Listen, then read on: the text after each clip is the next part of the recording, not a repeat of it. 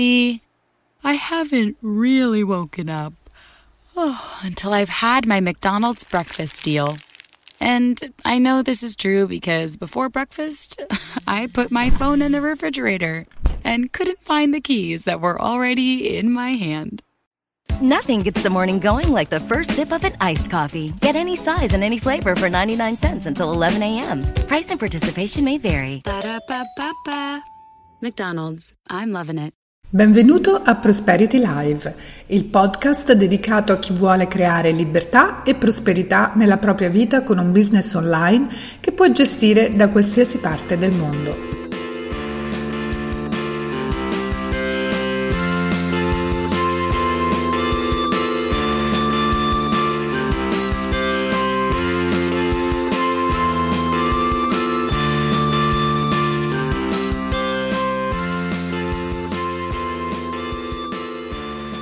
Benvenuti all'episodio 52 di Prosperity Live con Paola De Vescovi, Daniele Herrera. e con il nostro ospite Paolo Labollita, avvocato specializzato poi in privacy, eh, importantissima in generale. E per noi che ci occupiamo poi di attività che si svolgono prevalentemente online ci sono anche tanti altri aspetti che, eh, di cui dobbiamo essere consapevoli. Buongiorno Paolo. Buongiorno a tutti, buongiorno Paolo, buongiorno Daniele. Buongiorno a te Paolo, oggi ospite di altissimo profilo, continuiamo no, il, nostro, il, nostro, podcast con uh, amici e ospiti graditissimi Paolo.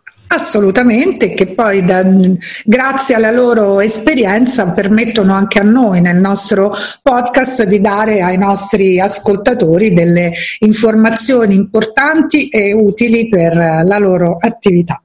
Allora, prima di lanciarci nel, nel vivo di questa chiacchierata insieme a Paolo, ricordiamo i nostri sponsor. I nostri sponsor che sono la, la Prosperity Planner, non solo un'agenda, ma proprio un percorso per eh, imparare a gestire sempre meglio i nostri soldi con la planner e i tutorial eh, che l'accompagnano. E per avere tutte le informazioni, acquistare la planner basta andare su www.projectprosperity.com slash prosperityplanner e Global Consulting, agenzia di comunicazione specializzata in web e grafica pubblicitaria, da servizi di posizionamento, gestione di social, realizzazione di e-commerce. Scoprite di più su www.globalconsulting.it. Oggi non ce l'hai la pennetta, eh, con... Oggi non ho la pennetta perché no, oggi no, è emozionata la presenza del nostro avvocato. È tutto molto molto incensato, quindi in realtà il bonifico è arrivato Daniele.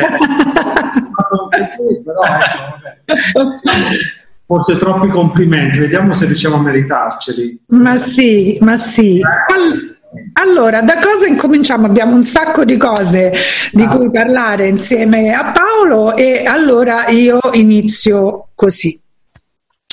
Eh, oggi no, raccogliamo tanti dati eh, sui nostri siti, eh, facendo l'attività che noi chiamiamo di list building, no? di costruzione di una lista di contatti, offrendo contenuti gratuiti che possono essere una newsletter oppure checklist, dei PDF, ebook, eccetera, e raccogliamo questi dati. No? Che cosa dobbiamo sapere in materia di privacy nel momento in cui noi raccogliamo questi dati? Bene, allora innanzitutto facciamo una premessa molto importante. Dal 25 maggio del 2018 verrà applicato il regolamento 679 del 2016. Questo regolamento in realtà è frutto di una serie di studi che hanno riguardato nel corso di oltre tre anni tutti i vari Stati membri che fanno parte dell'Unione Europea.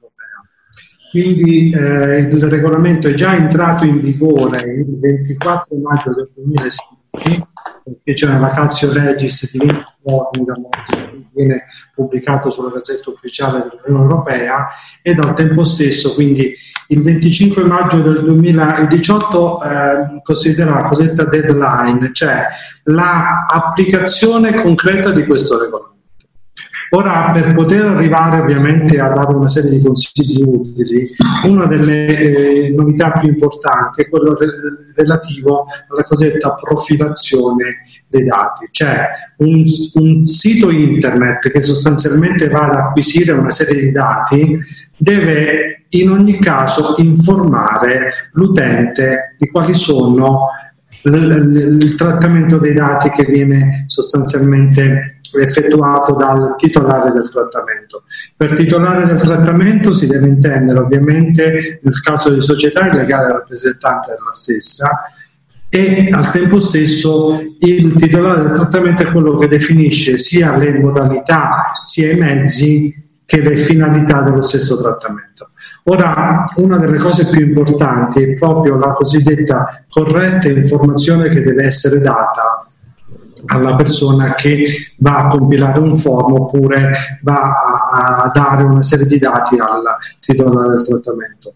Questo è uno degli aspetti più importanti e quindi per poter dare delle corrette informazioni all'utente bisognerà ovviamente che ogni sito internet si doti di una cosiddetta privacy policy cioè la privacy policy costituisce il documento in base al quale la persona che accede al sito sa quali sono i dati che vengono conferiti innanzitutto, ma sa soprattutto qual è il trattamento che il titolare del trattamento riserva a quei dati che vengono forniti. Ora è evidente che in un sito le finalità del trattamento possono essere molteplici. Ci può essere un cosiddetto trasferimento transfrontaliero dei dati e sostanzialmente questo si verifica nel momento in cui i dati vengono trasmessi dal titolare del trattamento fuori dall'Unione Europea, perché uno dei principi cardine del nuovo regolamento è quello che si applica non solo all'intero ehm, territorio dell'UE, ma soprattutto si applica anche a tutti coloro che si trovano all'interno dell'Unione Europea cittadini UE ma anche non cittadini UE. Questo è un fatto sicuramente epocale di svolta, basti pensare alle multinazionali americane che sostanzialmente non hanno ad esempio all'interno dell'Unione Europea uno stabilimento oppure un eventuale eh, succursale eccetera, quindi o filiale. Quindi da questo punto di vista il nuovo regolamento è ben chiaro, cioè si vuole dare sostanzialmente che cosa? Una trattazione unitaria o quantomeno un unico trattamento che può riguardare e deve riguardare tutta l'Unione Europea. Come si fa ad assicurare tutto questo e perché si è giunti ad, ad un regolamento piuttosto che alla, ad una direttiva che venisse applicata poi Stato per Stato? Perché si è visto, e quindi questo è proprio uno dei principi stabiliti dal, dal regolamento, che la direttiva madre 9546, che era quella che dettava una serie di principi che dovevano essere quella della armonizzazione del trattamento dei dati e della libera circolazione dei dati, non era sostanzialmente applicata in modo uniforme nei vari paesi che avevano recepito quella direttiva. Quindi in Francia c'era un'applicazione, in Italia ce n'era un'altra, in Germania un'altra ancora, in Irlanda, in Belgio, nel, eh, nei Paesi Bassi ce n'era un'altra ancora. Allora, sulla scorta dell'articolo 5 del Trattato dell'Unione Europea, sostanzialmente cosa si è fatto? Si è detto che il Parlamento europeo, proprio per evitare la cosiddetta frammentazione di questa eh, circolazione dei dati e soprattutto del trattamento del dato, proprio perché il trattamento del dato che deve essere considerato come raccolta, raffronto, registrazione, ehm, al tempo stesso anche eh, comunicazione, diffusione, oppure anche un, per trattamento si deve intendere la cancellazione del dato e al tempo stesso anche eventualmente la distruzione del dato, ehm, deve essere quindi questo regolamento uniforme in tutta l'Unione Europea e soprattutto deve essere evitata la cosiddetta parcellizzazione del trattamento del dato per cui in Italia viene trattato in un modo, viene comunque ehm, si giudica in un certo modo, in, in Germania in un altro modo, in Francia in un altro modo. E quindi, poiché sostanzialmente è sempre più diffusa la cosiddetta, eh, il cosiddetto trattamento online dei dati, allora cosa si deve fare? Si è cercato proprio di dare un'uniformità di trattamento con un regolamento che venisse applicato indistintamente in, su tutto il territorio europeo. Okay. Questo proprio per dare, diversamente da quello che può sembrare, una, una spinta a fare in modo che il trattamento del dato avvenga in modo uniforme rispetto a tutti i vari paesi e che quindi anche la cosiddetta libera circolazione del dato possa costituire un sviluppo della commercializzazione dei servizi resi dalle singole aziende e quindi sostanzialmente se io do ad una società italiana un dato devo essere sicuro che questo dato venga trattato nello stesso identico modo eh, rispetto al conferimento del dato dato alla, alla impresa francese e quindi da questo punto di vista la sicurezza nel conferimento del dato e nel trattamento del dato va a favorire lo sviluppo a livello europeo della stessa azienda, per cui i confini nazionali vengono ehm, sostanzialmente eh, non più rispettati e si dà la possibilità di un'espansione rispetto a quello che poteva essere in passato la, eh, l'attività eh, dell'azienda stessa. Uno dei principi fondamentali introdotti da questo regolamento è il cosiddetto principio di proporzionalità, cioè si è passato da una concezione che il dato personale mio, ok, ad una concezione che il dato personale della collettività. Questo costituisce uno dei, dei più importanti sviluppi della protezione del dato personale quindi sta a significare che sebbene ci sia stato un aumento dei diritti e quindi una maggiore e migliore tutela dei diritti dell'interessato. È anche vero che questo, uh, questa tutela dei diritti deve essere contemperata con le esigenze di carattere economico che ogni azienda deve perseguire proprio per, per fare in modo che ci sia uno sviluppo della, uh, della, di quelle che possono essere le attività dell'azienda stessa. Mi viene una domanda da farti, no, Paolo? Allora, io ho l'azienda eh, in Italia, ma mi servo, cioè ho il server dove sta il mio sito sta negli Stati Uniti e io mi servo per la raccolta dei dati di un servizio di terzi che succede in molti casi pure non è un servizio che sta eh, la, la, cui sede è inItalia. Certo. Okay. Allora, da questo punto di vista, cosa succede e cosa ha previsto questo regolamento? Allora, facciamo innanzitutto distinzione tra titolare del trattamento e rappresentante del, eh, responsabile del trattamento.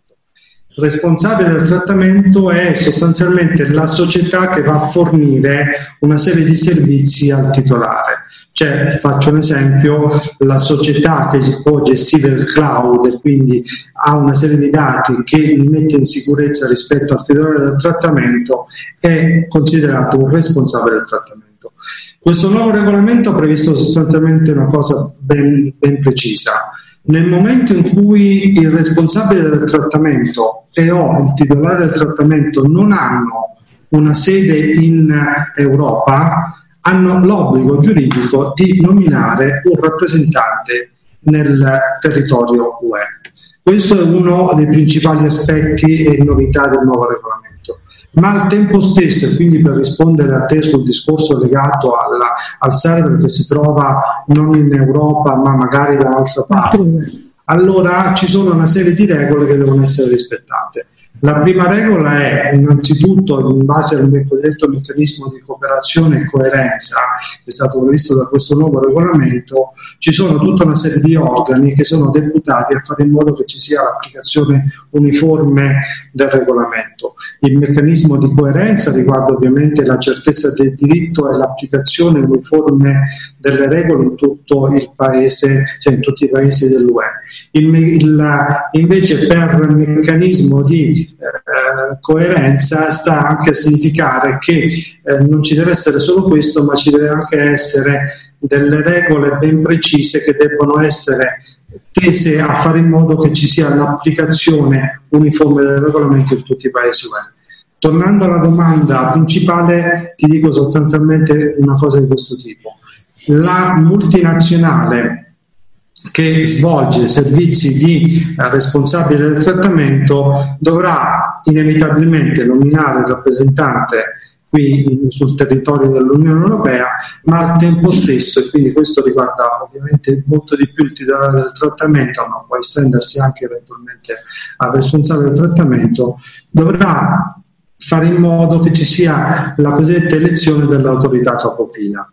Cioè cosa sta a significare? Sta a significare che nel momento in cui una società multinazionale ha sedi in America, ma anche se oppure sede in Cina, ma opera sul territorio europeo, avrà l'obbligo, proprio per quello che può riguardare il cosiddetto meccanismo di cooperazione e coerenza, di andare ad, individuare la cosiddetta autorità capofila all'interno dell'Unione Europea. Questo perché sostanzialmente la persona interessata dovrà sapere qual è eventualmente l'organo a cui si dovrà rivolgere nel momento in cui ritiene che ci sia stata una violazione della, eh, di quella che può essere la nuova eh, regolamentazione del diritto di protezione eh, del dato. Consideriamo un aspetto fondamentale che il diritto alla protezione del dato riguarda solo e esclusivamente le persone fisiche e la libera circolazione di tale dato all'interno del web. Quindi le persone giuridiche, ad esempio, sono escluse da quello che può essere l'applicazione della tutela prevista dal nuovo regolamento, proprio perché c'è stato un rafforzamento dei diritti della persona fisica ed al tempo stesso quindi una serie di regole che vanno in quella direzione. Per quanto riguarda eventualmente il discorso se il rappresentante o il titolare del trattamento non hanno una sede sul territorio UE, allora è chiaro che da questo punto di vista ci potrà essere solo ed esclusivamente la nomina del rappresentante che dovrà sostanzialmente fare in modo che venga eh, tutelato il diritto della persona a, a, vedere riconosciuti i propri diritti. Quindi se non c'è una filiale del, eh, qui in Europa non ci potrà anche essere l'applicazione della cosiddetta ehm, legge dell'autorità capofila piuttosto che come definita anche in inglese il, eh, lo sportello unico one stop shop cioè nel senso che solo ed esclusivamente chi ha una filiale qui in Italia o in Europa dovrà sottostare a queste regole. Se non c'ha, e quindi nominare la cosiddetta autorità capofila, se non ha un una, una, filiale qui in Europa ci sarà solo l'obbligo di nominare il proprio rappresentante. Ehm, lo stesso regolamento ha previsto, proprio perché riguarda ovviamente tutta l'Europa, una serie di eventuali ehm, diciamo così, regole che devono essere stabilite e devono essere rispettate nel momento in cui si va a trattare una violazione dei dati personali.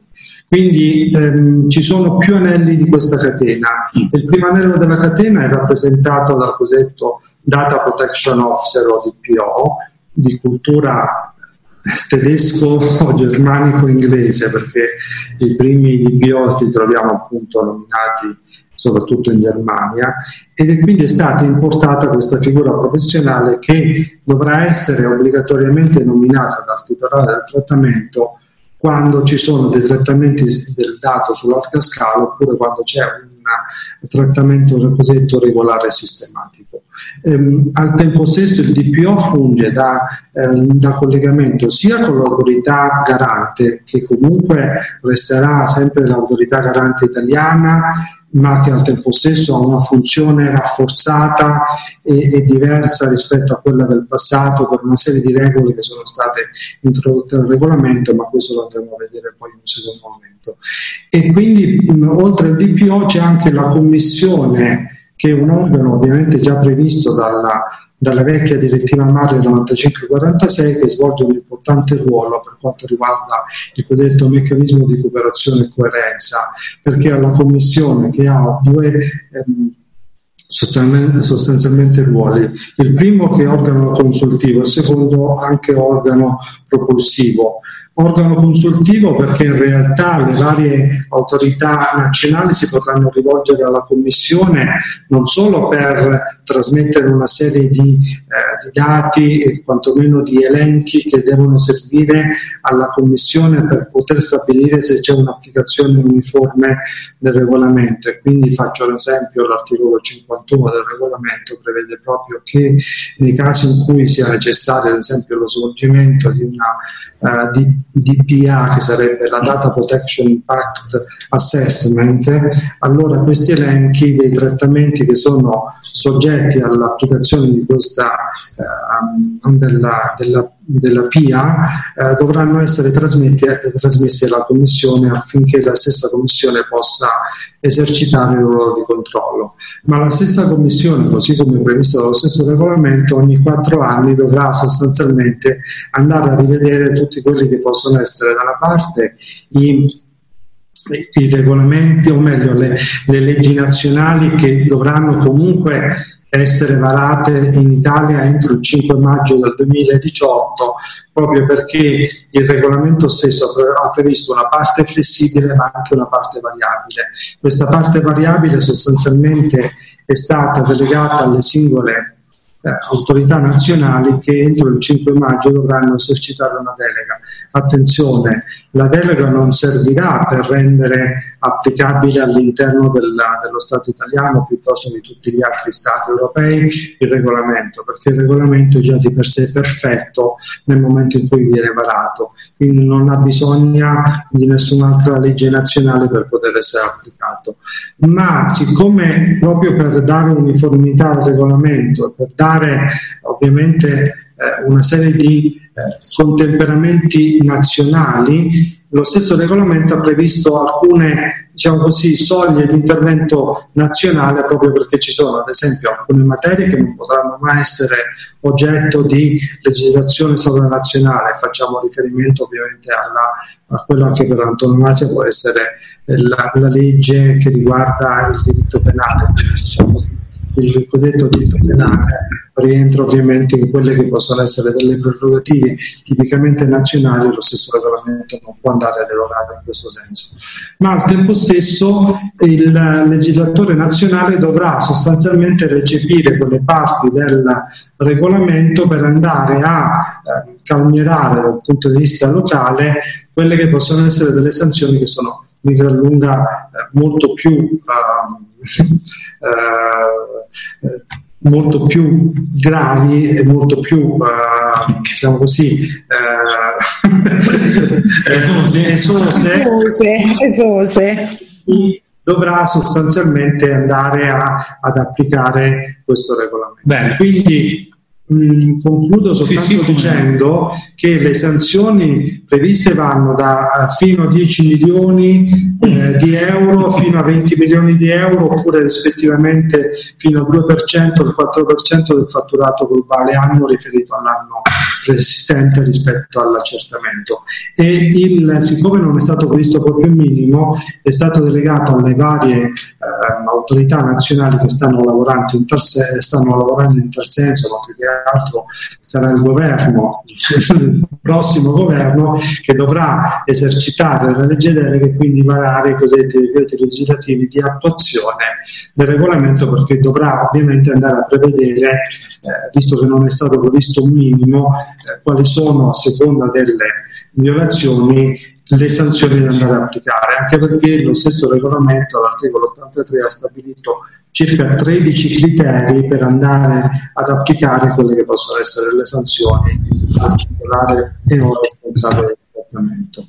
Bene. Io ho un'invasione di campo che Paolo... L'argomento è interessante, quindi no, dobbiamo, eh, dobbiamo ho l'invasione di campo della, della mia gatta che no, non, mi, non, non, mi, dà pace oggi. Interessati all'avvocato Paolo? Sì, Paolo, vedi, c'hai i fan che...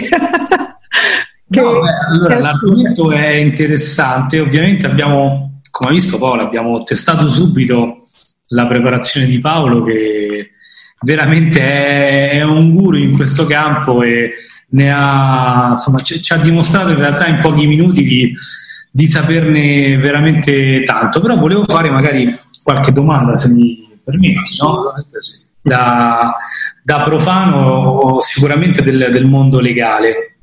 Diciamo, nell'ottica di dare delle informazioni un pochino più eh, pratiche okay, sì. eh, ai nostri ascoltatori, eh, mettiamo insomma in piedi un esempio, no Paola? Sì.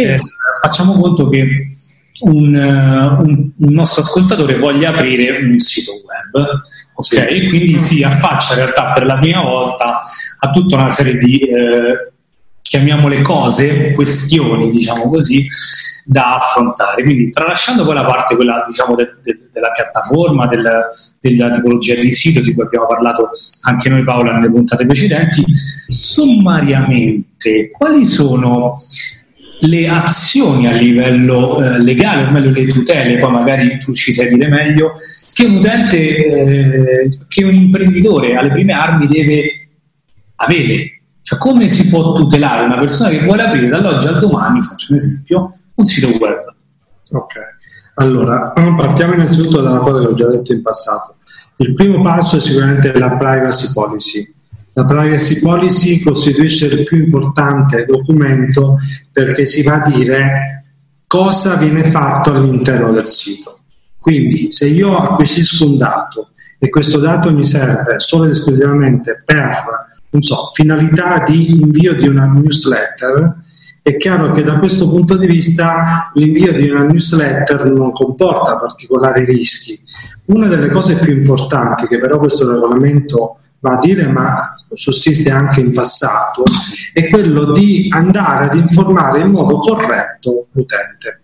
Quindi questo cosa significa? Che nel momento in cui un utente si avvicina alla, alla, al sito internet per fare una registrazione, la privacy policy o al tempo stesso anche l'informativa dovrà contenere innanzitutto una serie di, eh, di, di input e di regole. La prima è modalità e mezzi del trattamento del dato, cioè io prendo il tuo dato per fare che cosa? Per inviarti una newsletter.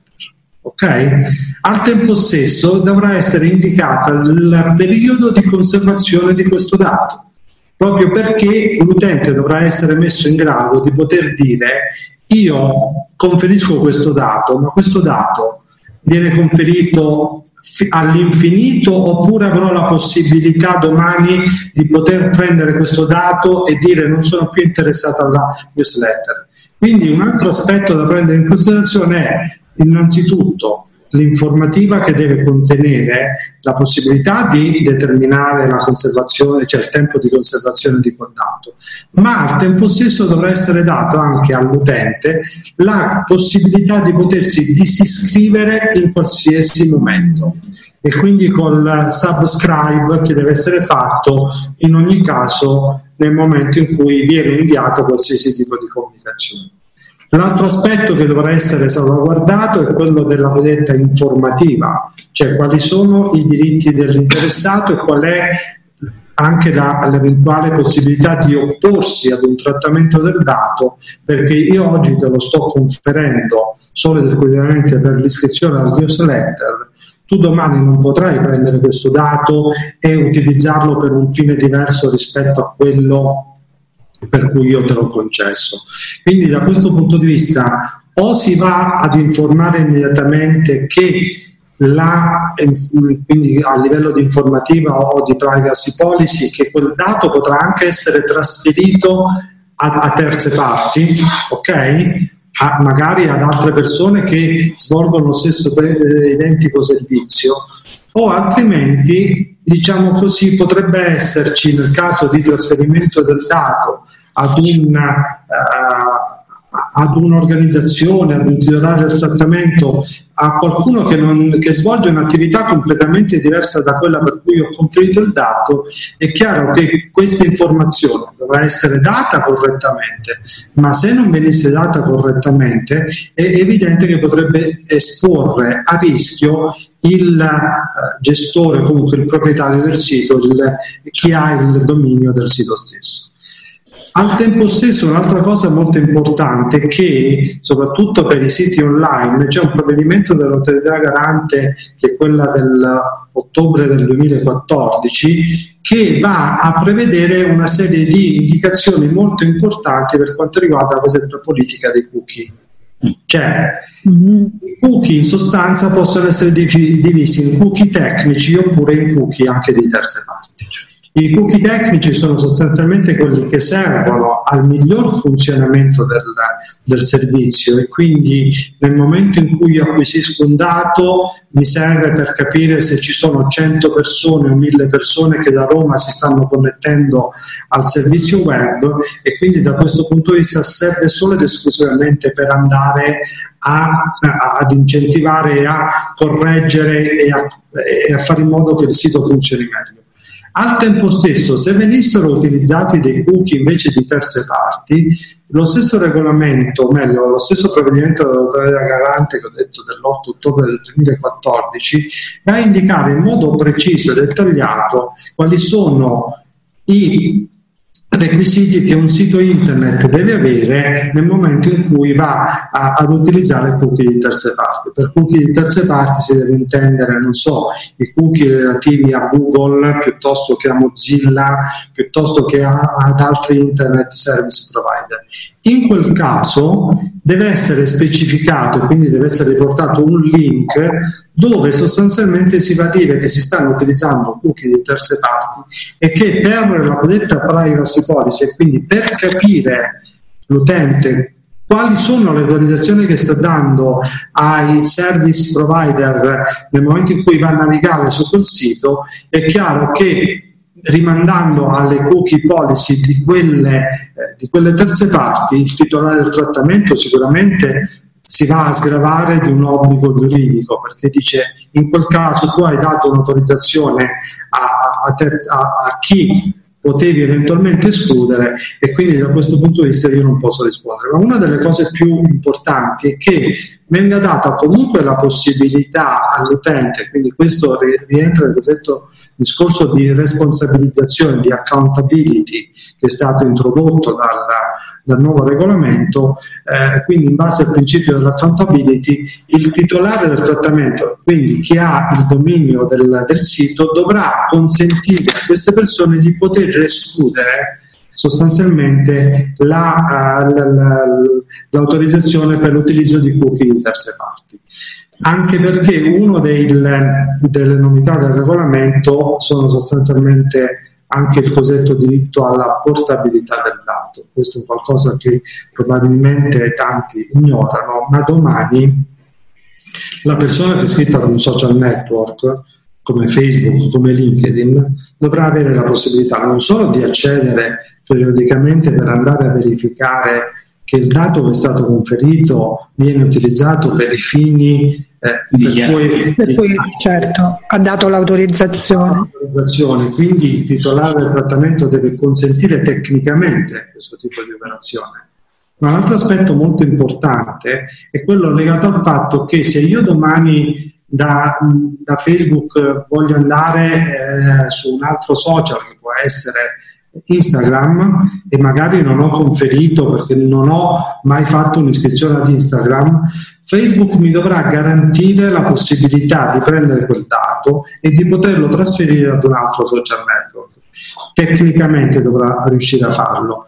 Quindi questo cosa significa? Significa che ci sarà, da un certo punto di vista, un rafforzamento da parte del titolare, del, del, da parte dell'interessato a questi dati e quindi alla cosiddetta portabilità. Ovviamente deve essere fattibile e deve essere soprattutto online perché ad esempio non può riguardare il cosiddetto archivio cartaceo, cioè io non posso richiedere ad esempio ad una società di assicurarmi la portabilità del dato nel momento in cui si parla ovviamente di, una, eh, di un archivio cartaceo. Se solo cartaceo, se online è chiaro che cambia radicalmente. Certo. Al tempo stesso, questi sono una, una, serie di aspetti che devono essere presi in considerazione. Un altro aspetto molto importante che deve essere preso in considerazione è cosiddetto, la cosiddetta profilazione. Cioè la profilazione si ha quando? Quando in realtà io prendo un dato, questo dato non viene anonimizzato, non viene pseudonimizzato e al tempo stesso lo stesso dato viene utilizzato per fare una serie di raffronti con, con degli altri dati, quindi questo dato potrebbe avere una rilevanza da un punto di vista economico, perché ci sono delle società che ovviamente proprio per fini di marketing, piuttosto che per fini commerciali vanno a fare un incrocio di dati e possono sostanzialmente, sostanzialmente rivendere quel dato e lucrare su quel tipo di dato. È normale che questo tipo di informazione, netta profilazione, deve essere assolutamente messo al corrente dell'utente e deve essere data la possibilità allo stesso utente, come, così come per i cookie, il funzionamento è lo stesso, di non poter dare l'assenso proprio per quello che può riguardare la profilazione del dato. C'è da dire però un aspetto importante che è quello legato alla cosiddetta conclusione di un contratto o esecuzione dello stesso o magari quando lo stesso utente ovviamente si interfaccia con la pubblica amministrazione. È chiaro che per fini istituzionali, quindi nel momento in cui io, eh, non so, conferisco ad una, a, a, ad una pubblica amministrazione dei dati che possono servire per eh, il trattamento, so, per dati giudiziari, quindi oppure conferisco dei dati sensibili ad un ospedale perché sostanzialmente l'ospedale deve andare a svolgere una serie di funzioni che sono funzioni istituzionali, è chiaro che una serie di, di diritti vengono meno, nel senso che potrò pretendere che al tempo stesso e quindi poi lì scattano degli ulteriori obblighi per quanto riguarda il titolare del trattamento, ma possono essere l'obbligo di andare ad eseguire una PIA perché il, eh, uno dei principi di questo nuovo regolamento è il principio appunto dell'accountability e soprattutto spariscono le cosiddette misure minime di sicurezza previste dall'allegato B dell'articolo eh, 31 della, del decreto legislativo 196 del 2003 ma si va verso una cosiddetta eh, tecnicizzazione del trattamento del dato, cioè oggi con l'articolo 32 del regolamento il titolare del trattamento deve dall'inizio, quindi sin dalla fase della progettazione, andare a stabilire o comunque a a, a, prevedere una serie di misure tecniche e organizzative che siano tali da prevenire il rischio di violazione anche occidentale della perdita del dato. E quindi da questo punto di vista c'è un'anticipazione proprio della, eh, della soglia mh, che, che, deve essere eh, posta in essere, la soglia di intervento che deve essere posta in essere dal titolare del trattamento per fare in modo che certi dati vengano trattati in modo anomalo comunque vengono preservati, soprattutto quando è altissimo il rischio che l'eventuale dispersione possa provocare una violazione di un diritto, di una libertà fondamentale del, del cittadino. E quindi, e quindi mh, mm, non so, adesso mi stavo un attimo perdendo nei meandri della legge, nei meandri della legge. No, ti volevo, mi è venuta in mente no, una domanda. Allora, innanzitutto eh, a questo punto molto importante andarsi, prima di lasciare i dati, noi lo facciamo ormai quasi in maniera automatica, no? andiamo su un sito, ci interessano i contenuti, inseriamo la nostra email, andiamoci a leggere l'informativa no? e quindi eh, che, che, autorizzazioni noi stiamo dando implicitamente inserendo i nostri dati, questo è molto, molto importante. La cosa invece, visto che hai citato i social network, eh, una domanda che mi viene da farti è la seguente. Allora, io mi iscrivo a Facebook piuttosto che a LinkedIn, inserisco tutta una serie di contenuti di, di vario tipo, testo, immagini, video. Eh, la proprietà di questi contenuti di chi è? Se io domani decido di chiudere il mio account di Facebook, che succede a tutti questi contenuti che io ho messo lì e se io li levo io so che resta traccia di questa roba quindi come funziona la faccenda con i social network? Allora, partiamo innanzitutto da un aspetto fondamentale. Io posso raccogliere dei dati che possono essere anche dei video, delle foto, e posso, nel momento in cui faccio questa raccolta di dati, perché ci troviamo in un luogo aperto al pubblico oppure in, una, in un luogo pubblico, perché quello è consentito fare, ok? Allora il video piuttosto che la foto, nel momento in cui io vado a scattarlo o a realizzarlo, se lo faccio per fini esclusivamente personali, attenzione, posso trattenerli nel mio telefonino e tutto finisce. Il problema si pone nel momento in cui c'è un ulteriore passaggio, perché come ho detto già prima, il trattamento del dato prevede diverse fasi, la raccolta, la comunicazione, la diffusione. Ora cosa succede? Succede sempre più spesso e poi ci sono anche dei risvolti non molto piacevoli, ma che gli avvocati matrimonialisti sono ben contenti di utilizzare. No, questo per arrivare poi a, a rispondere alla tua domanda. Nel momento in cui io vado a pubblicare su un social network un video o una foto che ho realizzato in un luogo pubblico o aperto al pubblico, per aperto al pubblico si deve intendere un locale, cioè se io vado in un bar piuttosto che vado in un pub, piuttosto che vado uh, senza far pubblicità a nessuno, ma su una terrazza di un albergo perché si sta facendo un aperitivo? E prendo quel video e lo metto, lo immetto in rete o lo immetto sul mio profilo social, quello già costituisce un trattamento.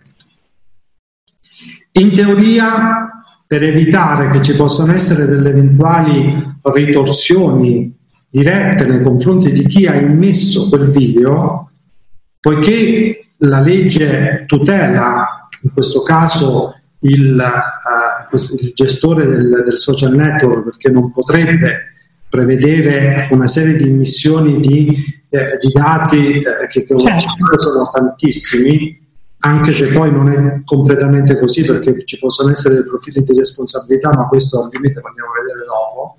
Nel momento in cui io vado a immettere quella, quel video quella, o quella foto, in teoria dovrei avere l'autorizzazione della persona che ho ritratto.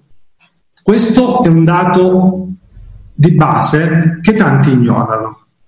Penso 99,9% delle persone. Quel video e quella, ehm, e quella foto quindi entra a far parte del mio profilo, ok?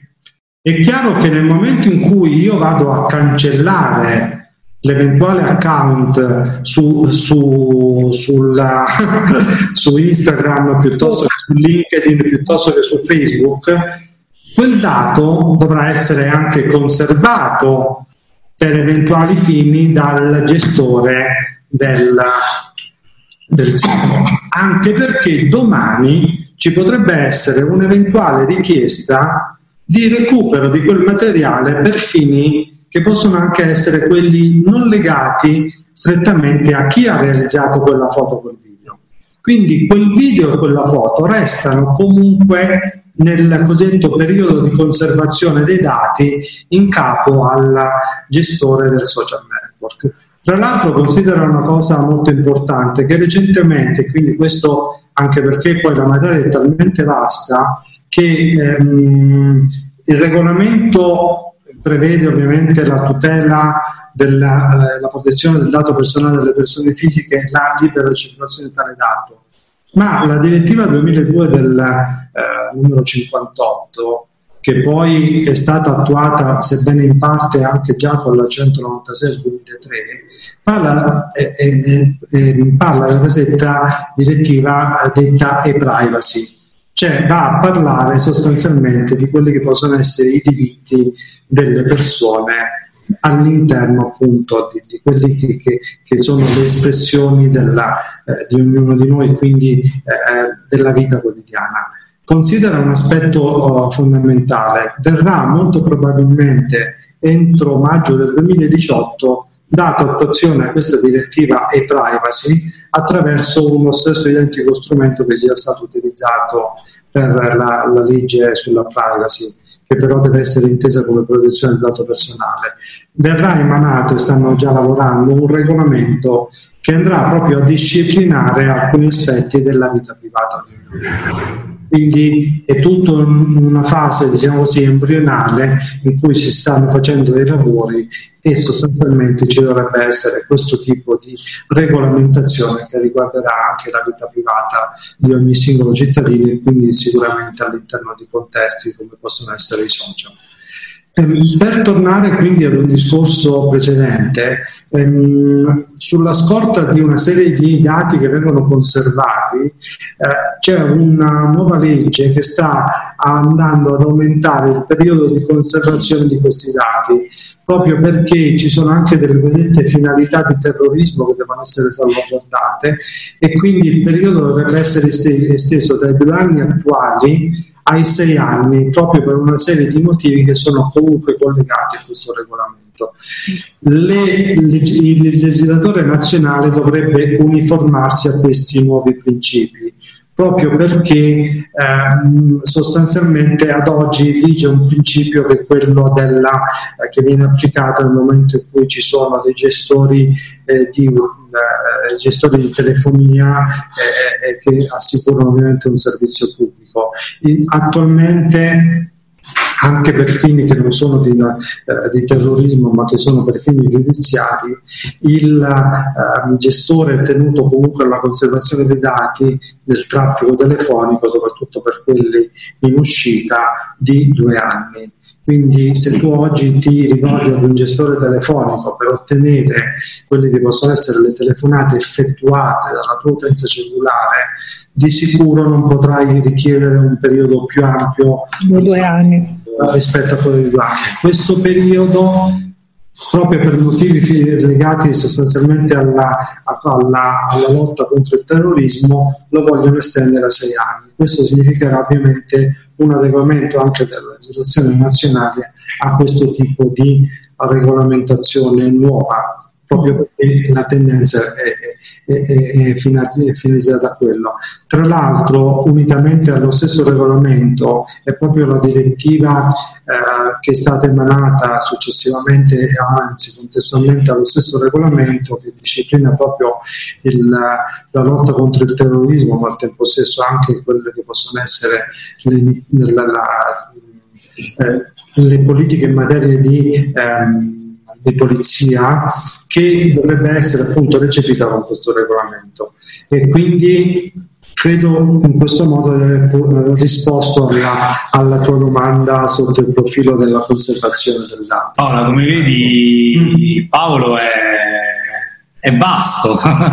sì, non, non, ti vedo Daniele, eccoti. Eh. No, prima ho preferito passare l'inquadratura a Paolo perché insomma comunque no, certo. eh, eh. è molto vasto e ce ne sarebbe ancora tanto, tanto. Eh beh, io infatti proporrei anche no, di fare un, una nuova puntata perché poi di, di, tante di queste cose non siamo consapevoli o comunque eh, le affrontiamo anche su, con superficialità, no? quindi è importante nel momento in cui io apro un, un profilo social con qualunque social network sapere, essere consapevole di quello che io sto facendo e soprattutto no, i, i, contenuti che io vado a mettere che fine fanno, che cosa prevede la legge, è molto, molto importante. No? Paolo, poi ci faremo lasciare no, dei, sì. dei dati che inseriremo nelle show notes. Sì, sì. Guidare almeno inizialmente. Sì, sì qual, qualunque nostro ascoltatore voglia approfondire, no? poi ci saranno i riferimenti di Paolo che in materia. Ma innanzitutto io infatti chiederei a Paolo, cioè se i nostri ascoltatori desiderano una consulenza, degli approfondimenti, dove ti possono raggiungere? Sì, allora lo studio si è da poco trasferito, anche se ancora non è stato ufficializzato, in Viale Montesebio numero 28. Il sito internet dove eventualmente ci si può rivolgere, perché poi in realtà io sono anche il fondatore di, di Studio Legale Lab, che è un laboratorio di idee innovative e di soluzioni pratiche per consentire la interazione del cliente con, con lo studio legale per fornire un primo contatto nell'arco delle 24-48 ore rispetto alla, alla, ripeto, al primo contatto. Il, il, recapito telefonico dello studio è 06 21 11 68 20, ripeto 06 21 11 68 20. Dacci anche il link al sito. Si può interagire ovviamente con lo studio legale lab con www.studiolegalelab.com ed al tempo stesso contattando direttamente, poi lo troverete ovviamente sul sito, il, l'indirizzo di posta elettronica o mail che è chiocciola o info at studiolegalelab.com eh, fornisco anche il mio recapito cellulare perché eh io lo metterei questo nelle show notes, poi se tu ci dai l'autorizzazione lo inseriamo nel testo. Eh? Sì, sì, sì, volevo, volevo, dire una cosa molto importante legata soprattutto al conferimento del dato. Eh, il regolamento prevede innanzitutto che ci sia la predetta minimizzazione del dato. Cioè, questo cosa significa? Sta a significare che quando io vado ad acquisire un dato dal, da parte di una persona, non devo acquisire qualsiasi informazione utile mi possa servire, ma dovrei andare soltanto ad acquisire quelle informazioni che sono utili a, affinché io renda il servizio e, che, che, mi prefiggo di, di, andare a rendere. Quindi questo cosa sta a significare? Che se io devo andare a dare un'informazione tramite, tramite newsletter, è normale che, non so, non vada a chiedere la cartella clinica della persona certo. per un fine completamente diverso comunque sarebbe un dato inconferente rispetto al trattamento non pertinente. non pertinente. e quindi da questo punto di vista è chiaro che per una newsletter è sufficiente nome e cognome eventualmente eh, sicuramente la mail ed eventualmente per una questione legata alla, a, non alla profilazione ma a un servizio migliore, almeno la città da cui certo. Eh, certo. faccio l'iscrizione. Questo certo. per il discorso che dicevo prima. E certo. c'è anche un altro aspetto molto importante, quindi questo che ha rilevanza per quanto riguarda il titolare e il responsabile del trattamento Ehm, il nuovo regolamento ha previsto che ci sia la cosiddetta eh, responsabilizzazione, questo abbiamo già detto prima, il principio dell'accountability, ma uno degli aspetti più rilevanti è anche quella che mentre fino alla 196 del 2003 veniva demandata all'autorità garante nazionale la verifica del cosiddetto interesse legittimo, eh, quindi del perché io ti stia chiedendo un dato e come lo vado sostanzialmente a trattare. Questo eh, legittimo interesse oggi è stato eh, spostato da un punto di vista non fisico, ma comunque da un punto di vista giuridico, la, um, il titolare del trattamento dovrà lui effettuare direttamente questa comparazione tra la richiesta che viene effettuata dalla persona interessata e al tempo stesso il, l'interesse che il titolare ha ad avere quel dato oppure no. E nel momento in cui magari una persona svolge una domanda nei confronti del titolare del trattamento e si sente rispondere in un modo negativo che comunque non lo soddisfa, solo in, secondo, in un secondo momento si potrà rivolgere all'autorità garante, sempre nazionale, proprio perché ritiene che quella risposta data dal titolare del, eh, del trattamento non, non, lo soddisfi, perché ritiene che sostanzialmente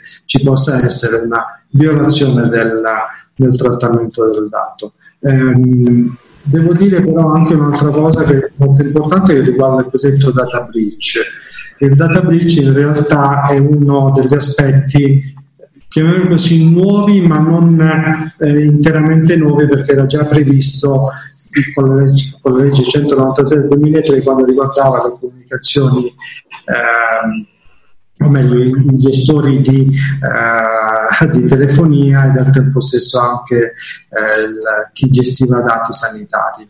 Um, solo ed esclusivamente in quel momento, nel momento in cui si verificava una perdita accidentale oppure un attacco hacker per quanto riguardava questi, questi dati definiti sensibili e che sono appunto l'orientamento sessuale, la vita uh, sessuale, il bene salute o piuttosto l'orientamento uh, politico, meglio l'iscrizione ad un partito politico, piuttosto che l'iscrizione ad un sindacato, piuttosto che quel dato che tende a, ri- a, a rivelare l'appartenenza ad un'etnia oppure ad una razza e quindi questi costituiscono oggi i dati sensibili la cui definizione è sparita con il nuovo regolamento, vengono introdotti alcuni nuovi che possono essere i dati genetici, quelli biometrici e appunto il dato sanitario ma che poi sostanzialmente sono questi.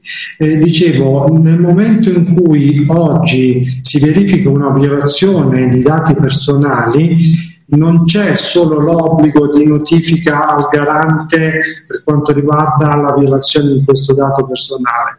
Immaginiamo, non so, il caso tipico della piattaforma Rousseau e della violazione che c'è stata, piuttosto che eh, anche la violazione di alcuni eh, database che riguardano i partiti politici, perché appunto l'iscrizione ad un partito politico piuttosto che l'orientamento eh, di un certo tipo è comunque un dato sensibile che dovrebbe essere preservato indipendentemente da quelli che possono essere gli obblighi di legge ma il data breach significa che entro un periodo massimo di 72 ore deve essere informata l'autorità garante, ma dovrebbe anche essere informata eh, nel caso in cui questo possa provocare un danno reputazionale la persona che ha subito questa violazione.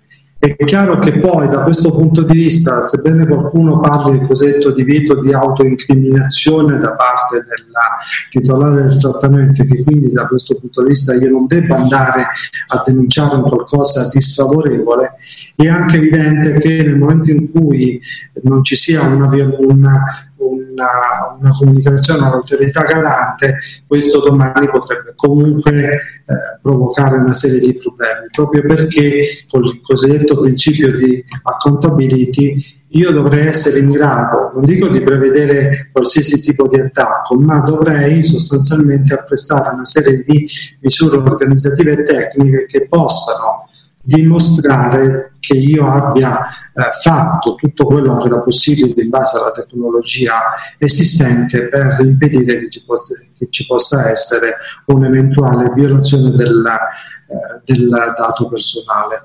E poi qua ritorniamo al problema, cioè alla, alla, situazione di cui parlavamo prima, poi ci sarà immagino la responsabilità del, dell'internet service provider perché se eh. io non ho un server mio e quindi il mio sito è ospitato altrove, immagino che in questo caso c'è una responsabilità solidale del responsabile del trattamento e del titolare del trattamento, nel senso che la persona si potrà ovviamente rivalere nei confronti di entrambi. Poi è normale che lo stesso regolamento prevede che ci debbano essere in modo chiaro e preciso, con una serie di linee guida che nel frattempo eh, vengono varate al cosiddetto board, cioè l'European Data Protection Board, che è questo nuovo organismo che viene composto dai rappresentanti di ogni ehm, autorità nazionale e quindi eh, l'ex Comitato dei Garanti Europei, ex articolo 29 WP, che sarebbe l'articolo 29 della direttiva Vario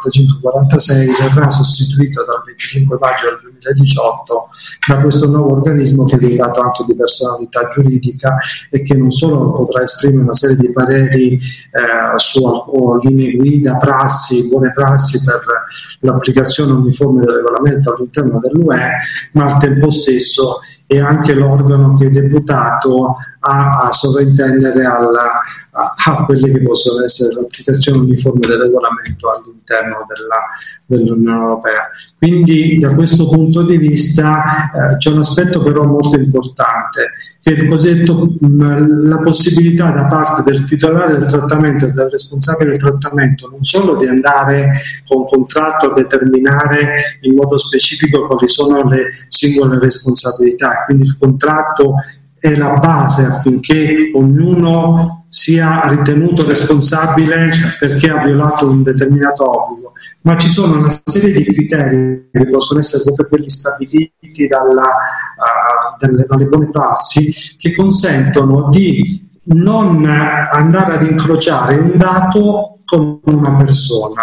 Ad esempio, la cosiddetta pseudonimizzazione dei dati è un processo che costituisce una, sicuramente una, una, un, uno strumento per evitare che un determinato dato venga associato a Paolo Lobollita piuttosto che a Paolo De Vescovi piuttosto che a Daniele Herrera, perché si va a sdoppiare un dato con la persona. È chiaro che se io entro in un database e mi trovo un codice. Non so quel codice a che associarlo, è anche evidente che andando da, a, a, ad avere questo tipo di strumento e quindi poi ovviamente a prevedere con una, con una, con una base ben precisa perché il, la pseudonimizzazione prevede non solo l'incrocio eh, di questi dati o meglio eh, andare ad ancorare un dato ad una persona ma non sapere quel dato a chi risponde ma soltanto dei codici, andare ovviamente a, a prevedere che ci sia una tabella che deve essere conservata in un certo modo per andare a dire come deve essere incrociato quel dato e sostanzialmente come si può risalire alla persona da quel dato, ma quello deve essere conservato in un certo modo e quindi chi entra ovviamente in un database non può arrivare ad andare ad acquisire quel dato. La, ripeto, il meccanismo della pseudonimizzazione o comunque lo strumento della pseudonimizzazione potrebbe impedire che ci sia un confronto di un dato e quindi andare a individuare che quella persona sia quella persona fisica. Bene. Quindi questo è uno strumento importantissimo. Bene, bene. Allora, materia vastissima, siamo tanto ignoranti e quindi giustamente ignoranza di fronte all'avvocato eh, intanto noi ringraziamo eh, intanto ringraziamo Paolo per queste preziosissime informazioni e invitiamo chiaramente tutti i nostri ascoltatori a verificare per chi ha un'attività online verificare appunto di essere a norma.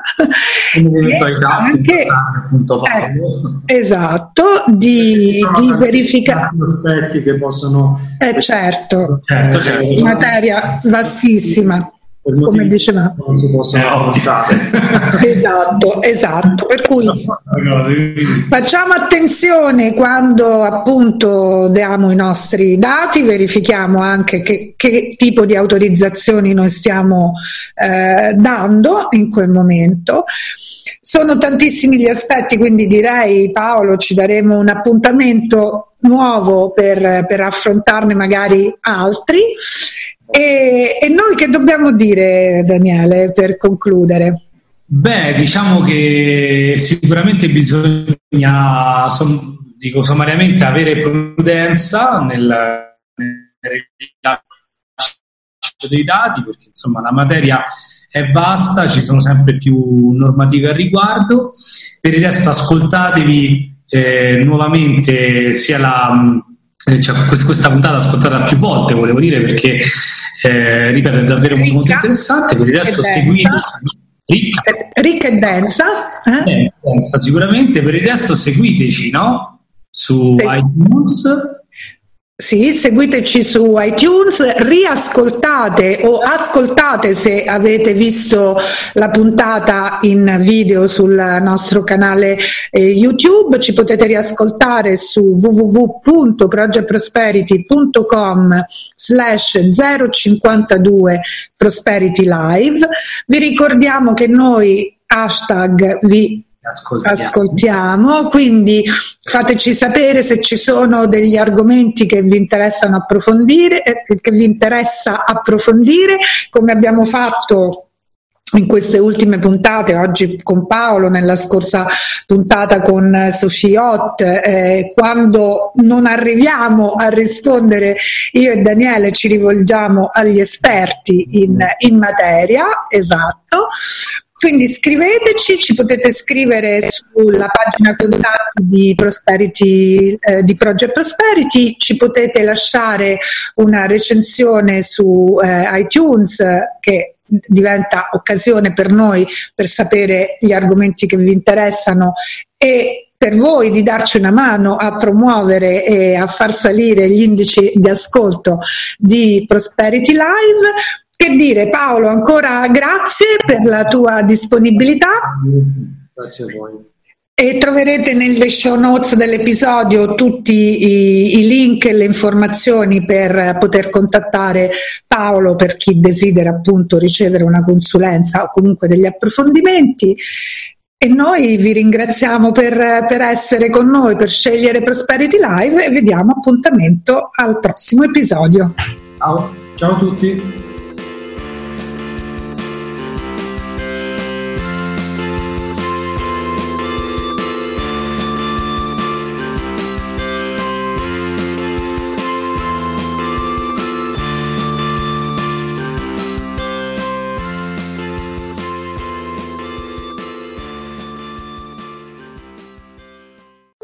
Whatever business you're in, growth isn't just about getting bigger. At ADP, we believe it's about getting stronger by turning data into insights so you can build teams that work as teams. By using our AI technology to help catch payroll errors before they're errors. And by keeping ahead of thousands of changing regulations so you can keep ahead of everything else. ADP helps businesses like yours grow stronger every day. ADP, HR talent, time, and payroll.